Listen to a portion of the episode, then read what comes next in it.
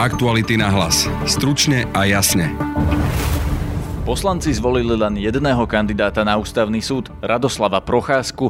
Budete počuť reakciu Jozefa Vozára z Ústavu štátu a práva. Ak niekto klame a má nejaké daňové dopatrenia, tak myslím si, že celkom to nesplňa kritéria na sudcu. A zmonitorovali sme aj pozadie voľby. Postupujeme v príkrom rozpore s ústavou Slovenskej republiky. Opoziční poslanci Alois Baránik a Natália Blahová z SAS tvrdia, že Andrej Danko sa chcel na kandidátoch dohodnúť s opozíciou. Apeloval na nás, e, na opozíciu a tá výzva bola kuriózna, že my sa máme dohodnúť na menách a že ešte teda im máme ich dať k dispozícii a hovoril za SNS. Šéf vojenských tajných Jan Balciar dostal 12 lukratívnych apartmánov darom od svojho otca dôchodcu. Ten ich kúpil zrejme pod cenu od bývalého vysokopostaveného manažéra Penty. Jan Balciar tvrdí, že si na svoj majetok zarobil. Šéf našej investigatívy Marek Vagovič hovorí opak. Nech počítame, ako počítame, tie 2 milióny eur nejako mi to nevychádza, musia aj z niečoho žiť. Minister obrany za SNS Peter Gajdoš sa Jana Balciara odvolať nechystá. Má moju dôveru a nevidím dôvod na jeho odvolenie. Aj opoziční poslanci tvrdia, že Jan Balciar svoje majetky vysvetlil na neverejnom zasadnutí výboru na kontrolu vojenského spravodajstva. Dary od otca sú však veľký háčik, hovorí Lubomír Galko z SAS. Ako výbor tam končíme, lebo my nevieme kontrolovať e, jeho otca alebo jeho rodinu. Toto my skontrolovať nevieme ani príjmovo, ani, ani nejako ináč. A kontrola na výbore má ešte aj ďalší háčik, hovorí predseda výboru Eduard Heger z Oľano. My ako výbor sme nemali dostatok času na to, aby sme vedeli nahliadnúť v takej hĺbke a skontrolovať, či uh, majetkové pomery uh, pána generála zodpovedajú uh, jeho príjmom. Počúvate podcast Aktuality na hlas, moje meno je Peter Hanák. Otázka. Koľko stojí účet zadarmo v 365 banke? Hm? Nič? Nič? Fakt, absolútne nič. Úplne zadarmo, bez podmienok pre každého. Tak stiahuj apku a vybav si ho cez mobil ešte dnes. Teraz hneď. Zadarmo. Úplne. 365 banka. A už môžeš počúvať podcast. Namiesto šiestich mien iba jediné. Kandidátom na ústavného sudcu sa stal v dnešnej voľbe bývalý politik Radoslav Procházka. Ten je pôvodným povolaním ústavný právnik a je v rebríčku najkvalitnejších kandidátov, ktorí ešte pred prvou voľbou pre Aktuality.sk zostavili špičkoví právnici, sa umiestnil na popredných miestach. Viacerí jeho kolegovia však majú voči nemu výhrady, napríklad aj šéf Ústavu štátu a práva Jozef Vozár. Tak mňa prekvapuje to, prečo nezvolili viac kandidátov z toho dôvodu, že nemáme na, to, na čo čakať.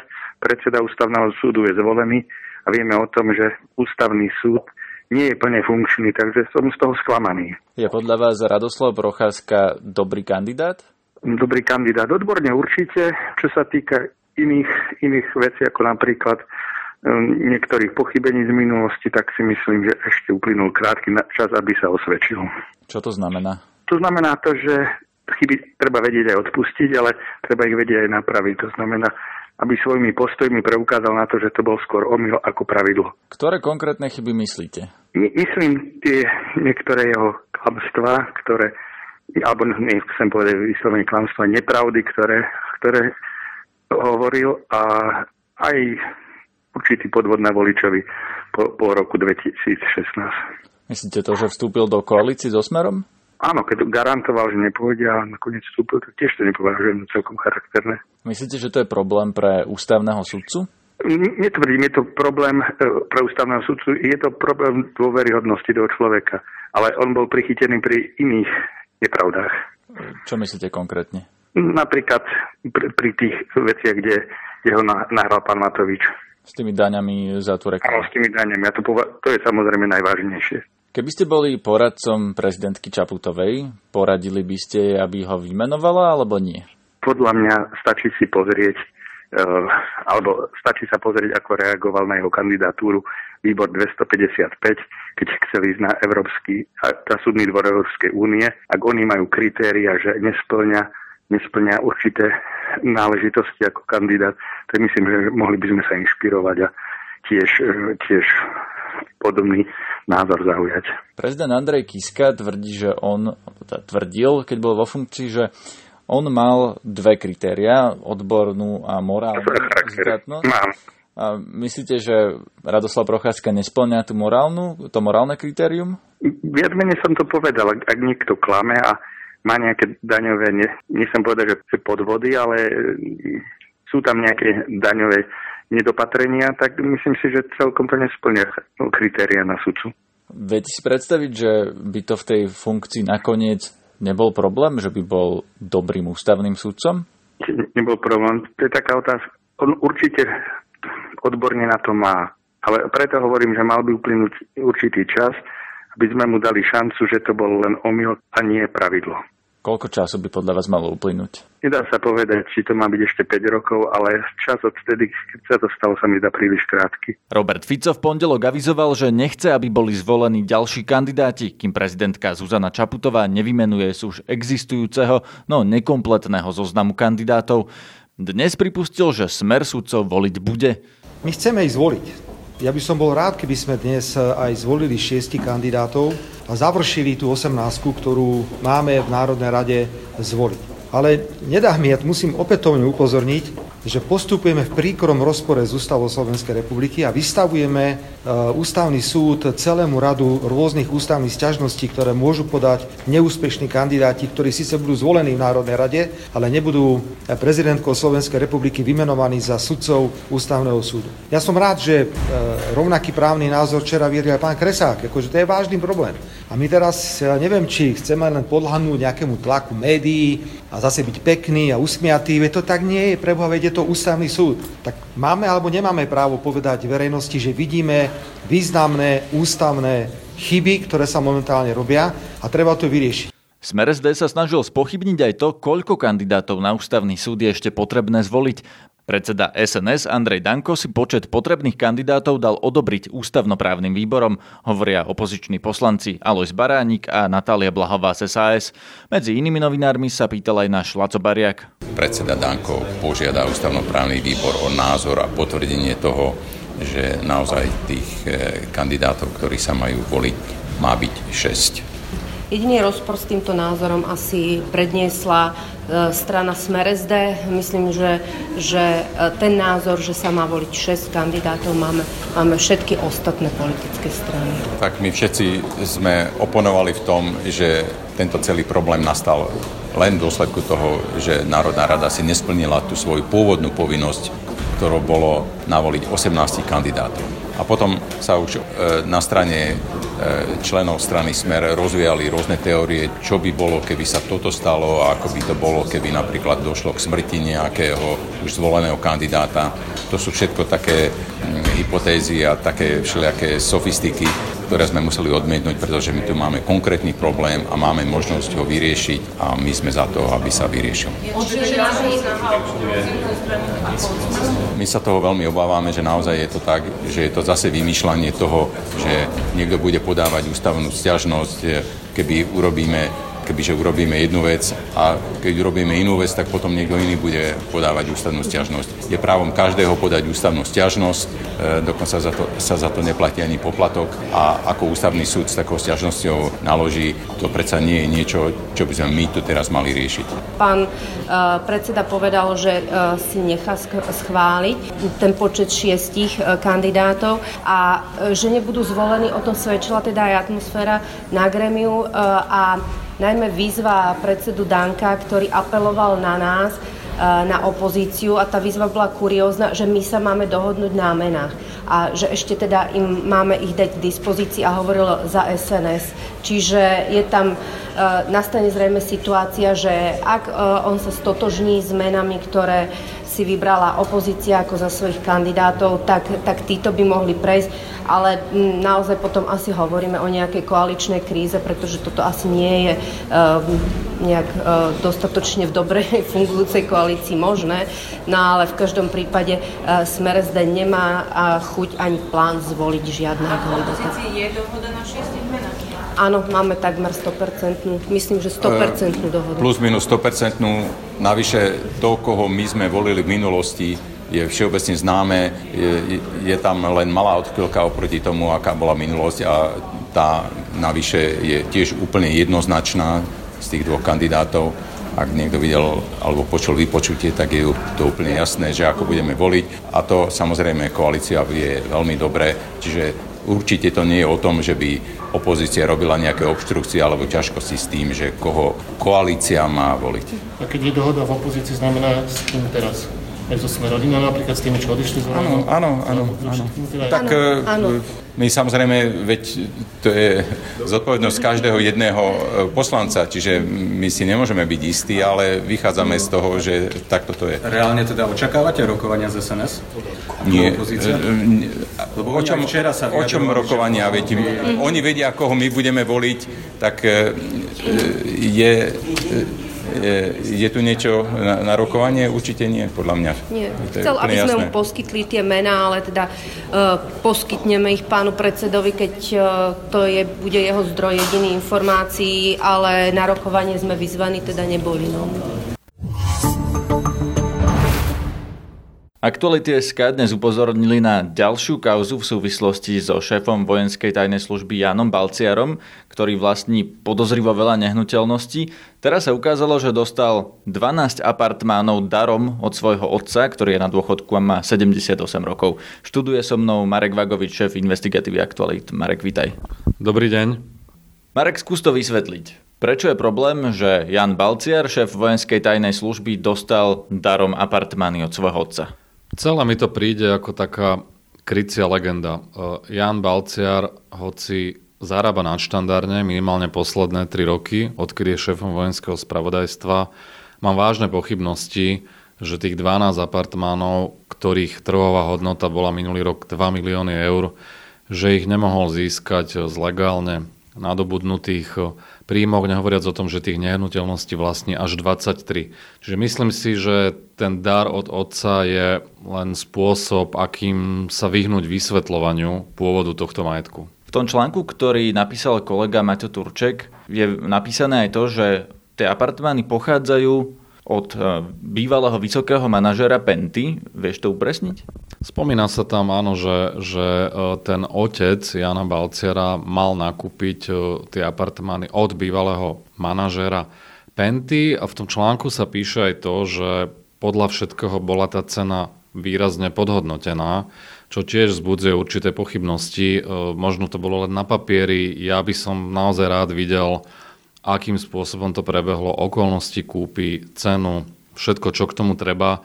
A k tomu treba, aby začala konať aj policia, aj finančná správa. A nielen vo vzťahu k Janovi Balcerovi, ale aj k jeho otcovi, ktorý má 78 rokov, čiže by ma celkom zaujímalo, akým spôsobom a z akých peňazí kupoval tieto nehnuteľnosti, ktoré potom daroval svojmu synovi.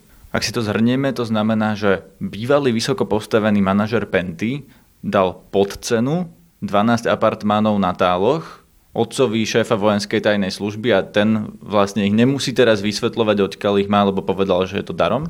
Nevieme to s istotou, či to bolo pod cenu, lebo z tých účtovných závierok sa dá odčítať len niektoré dáta a čísla, my to môžeme len predpokladať, lebo Jan Balciar ani jeho otec vlastne nechcú zverejniť tú cenu. Jan Balciar hovorí, že, že nemá súhlas svojho otca na to, aby to sprístupnil, čo je samo o sebe úplne absurdné. Kontrolovať by to mal výbor na kontrolu vojenskej tajnej služby, ten prebehol a poslanci hovoria, že Jan Balciar má obrovské príjmy, z ktorých by si to mohol dovoliť. Čo si o tom myslíš? No nech počítam ako počítam a predpokladám, že jeho príjem ktorý môže byť dnes na úrovni možno aj 10 tisíc eur, e, tak za posledné 3 roky mohol zarobiť 360 tisíc eur Áno, je pravda, že v bezpečnostných zložkách pracuje zhruba 30 rokov, ale ten jeho príjem pred nástupom za šéfa vojenského spravodajstva bol výrazne nižší. Nech to počítame, ako počítame, tie 2 milióny eur, nejako mi to nevychádza, musia aj z niečoho žiť. Ja naozaj by som chcel vedieť, akým spôsobom to vyfinancoval, kto sa na to skladal, či to bola celá jeho rodina. A ak to bolo tak, a on má teda dostatočné príjmy, aby si mohol zaobstarať takýto majetok, prečo to rovno nekúpil priamo na seba? Prečo mu to musel darovať otec, e, ktorý predsa len nie je verejný činiteľ, nie je povinný e, sa nám, novinárom, spovedať tým pádom môže naozaj konať len policia na základe nejakého trestného oznámenia alebo finančná správa na základe vlastnej iniciatívy. Vidíš problém aj v tom, že ten človek, ktorý to Balciarovcom vlastne predal, je človek blízky Pente, lebo vieme, že Penta má záujmy v bezpečnostnej oblasti, vieme, že platili napríklad bývalého generála EŠTB pána Lorenca, že v tejto oblasti sa pohybujú. Je toto riziko? Mohol by to byť problém, ak by bola za to nejaká protislužba. Ak vychádzame z predpokladu, že tie apartmány mohli byť podhodnotené, myslím ich cena, tak to mohlo byť ako keby niečo za niečo a vtedy to problém môže byť. Ale je to zatiaľ iba predpoklad, hypotéza, špekulácia, e, čiže určite by som to nevydával za nejaký fakt e, alebo ako problém len to, že, že to kupovalo bývalého manažera Penty. E, musí byť tam preukázaná nejaká protihodnota. To zatiaľ nevieme povedať, že prečo by Penta dávala pod cenu Balciarovcom apartmány. Nie, lebo ten bývalý manažer Penty sa vôbec k tomu nechce vyjadrovať. Práve s podobným odôvodnením e, ako otec Jana Valciera, že nie je verejne činný, nemá dôvod o svojom podnikaní nič viac hovoriť. Ale myslím si, že je to v záujme aj jeho, aby, aby to bližšie vysvetlil, lebo naozaj to vzbudzuje podozrenia. Je to podľa teba na odvolanie Jana Valciera z funkcie? No pokiaľ uh, to naozaj dôsledne nevysvetlí nielen on, ale pokým si nevyžiada ten súhlas svojho otca a, a neodkryjú karty, aby sme si mohli naozaj tie čísla porovnať, príjmy, aké mal ten jeho otec za celé roky, kedy fungoval, e, výpisy z účtov, daňové povinnosti a tak ďalej, tak ak, ak naozaj toto bude odmietať, tak si myslím, že je to na odvolanie, lebo my môžeme sa dnes spoliehať iba na jeho slovo, no lenže to jeho slovo je veľmi pochybné, lebo de facto nám nepovedal nič. Sú tu len verejne vznesené pochybnosti, e, ktoré naozaj vzbudzujú podozrenie, že ten majetok nenadobudol z legálnych príjmov. Minister obrany Peter Gajdoš za SNS tvrdí, že za Janom Balcierom stojí. Ako na to reaguješ? Tak je to pochopiteľné. Jan Balciar je človek vládnej koalície, ktorá si svojich e, ľudí kryje. Možno vie viac ako my, ale ak vie viac ako my, ja nevidím dôvod, napriek tomu, že ide o šéfa vojenských tajných, aby, aby legálnym spôsobom e, neodkryl svoj majetok a nevysvetlil, akým spôsobom ho nadobudol. Veď my už dnes vieme, že vlastní tie nehnuteľnosti. Každý si ich môže v podstate dohľadať. Čiže ako keby odkrytím tých príjmov a spôsobu nadobudnutia tým sa neprezrádza žiadna utajovaná skutočnosť. Nevidím dôvod jednoducho sa hrať na skrivačku. On ale tvrdí, že on všetko odkryl, že on odkryl svoje príjmy výboru a tie nehnuteľnosti vlastne priznal, že on ich má a tak sa tvária, že nevidia, kde je problém. My môžeme veriť tomu výboru, aj nemusíme. Bolo to neverejné zasadnutie, my sme novinári, máme právo žiadať od neho vysvetlenie aj verejným spôsobom. Navyše v tom výbore má väčšinu vládna koalícia, ktorá nemá dôvod hodiť Jana Balciera cez palubu. Nehovorí toto aj o väčšom probléme, že verejní funkcionári alebo ľudia, ktorí majú rôzne funkcie od štátu, sa skrývajú za dary od svojich príbuzných, lebo napríklad nedávno sme riešili pred prezidentskými voľbami, že Branislav Harabin, syn Štefana Harabina, má veľký príjem, ktorý dostal darom a nemusí vysvetliť od koho. A že aj Štefan Harabin sám má vo svojich eh, majetkových priznaniach povedzme to nejasnosti. Spomínaš si ty na nejaké ďalšie prípady, že sa nejaký verejný funkcionár skrýval za dary? Je to už taká tradičná finta, že verejní činitelia e, sa schovávajú za svojich príbuzných. Spomeňme si na prípad 20 tisíc eurových hodiniek, ktoré údajne Robert Fico dostal od svojej manželky k rôznym sviatkom. Alebo si spomeňme aj na Vladimíra Mečiara, ktorý tvrdil, že Vilu Elektra splatil z majetkových práv svojej manželky bol tu aj špeciálny prokurátor Dušan Kováčik, ktorý si údajne požičal vyše 200 tisíc eur na dom pre svojho syna od svojho brata. Čiže mne to príde taká už dosť prvoplánová výhovorka a snaha ako keby vyhnúť sa tej verejnej kontrole. Ja si myslím, že už dnes sme už oveľa ďalej a už 90. roky dúfam, že sú dávno za nami a títo verejní špekulanti, že jednoducho ich treba pranierovať a tlačiť k tomu, aby, aby odkryli karty. To bol šéf našich investigatívcov Marek Vagovič. Dnes sme v parlamente s našimi zisteniami konfrontovali aj ministra obrany za SNS Petra Gajdoša. Pýtal sa ho Martin Slis. Pán Balciar predkladal určité informácie kybernetickej obrany. Prepašte, boli to vysoko e, utajované dokumenty. Pán minister, čo hovoríte na to, že otec pána Balciara kúpil 12 e, apartmánov od bývalého investičného manažera Penty a zrejme ich kúpil pod cenu. Vysvetlil vám toto nejakým spôsobom?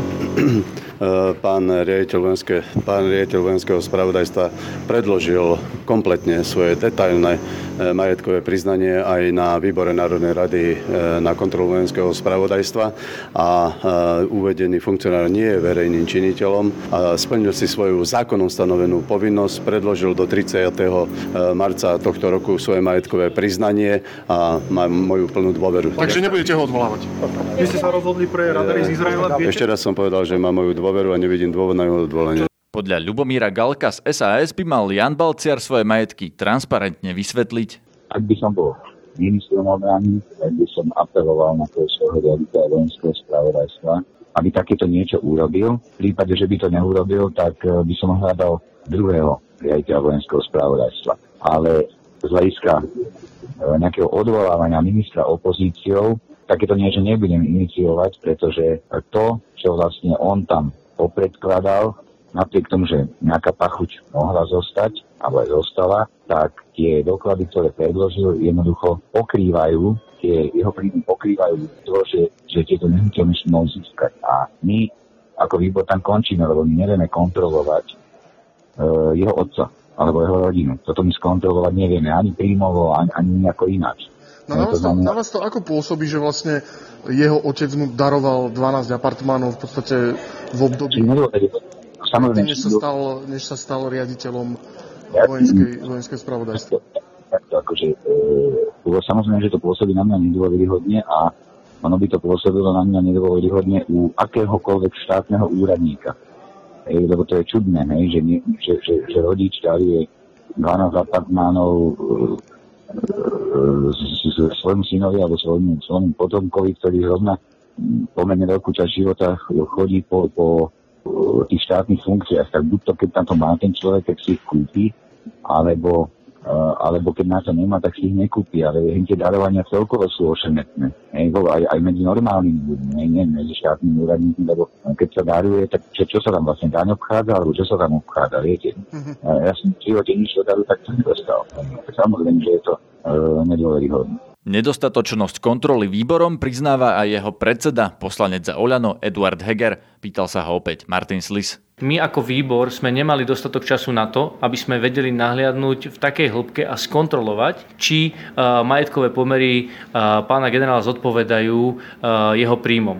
Samozrejme, na výbore nám predniesol informácie, na základe ktorých by toto mohlo nasvedčovať ale z dôvodu, z toho časového dôvodu a z toho, že nemali sme dostatočne uh, hĺbku tých informácií a z toho, že to nie je ani kompetencia výboru, tak sme sa uh, obratili na pána ministra ako na priamého nadriadeného, aby teda v prvom rade on konal, pretože je to jeho podriadený a on musí vedieť vysvetliť tú situáciu, keďže vidí do nej o mnoho hlbšie a môže nazerať aj do tých dokumentov a môže nazerať aj do jeho previerky, myslím. Takže toto, tuto vidím silne zodpovednosti ministra.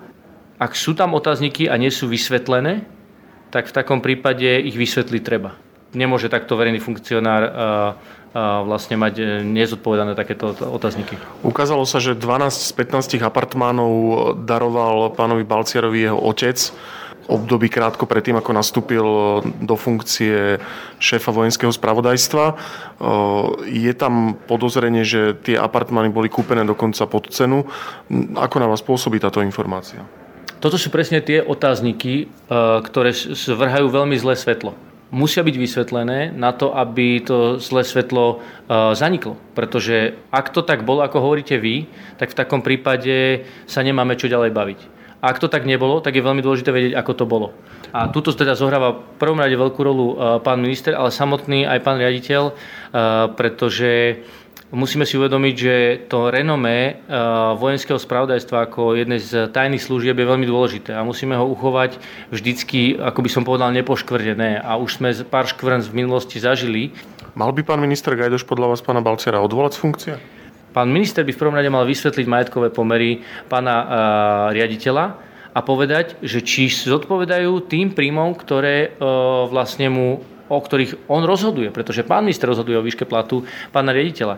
My, my nevieme, ako, akým príjmom disponuje pán riaditeľ a toto sú veci, ktoré by Ja chápem, že pán riaditeľ vojenského spravodajstva nechce odpovedať verejne, keďže je to, človeka, keďže je to človek, ktorý je na špici vojenskej služby a akékoľvek. Ale v takom prípade by mal vstúpiť určite do hry pán minister, ktorý by mal jasne komunikovať a zobrať garancie a potom sa zodpovedať za tie garancie, ktoré dáva.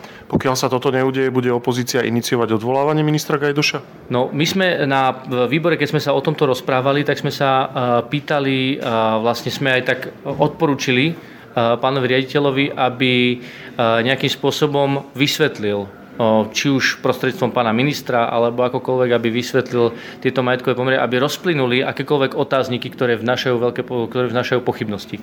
Takže teraz čakáme na tento krok a ak by sa nejako nedial, tak určite sa v rámci opozície poradíme, ako s týmto naložíme. Náš podcast môžete počúvať každý podvečer na Spotify a v podcastových aplikáciách a nájdete nás aj na facebookovej stránke podcasty Aktuality.sk a na instagramovom profile Aktuality na hlas. Na dnešnej relácii spolupracovali Denisa Hopková, Marek Vagovič, Ladislav Bariak, Martin Turček a Martin Slis. Zdraví vás Peter Hanák. Aktuality na hlas. Stručne a jasne.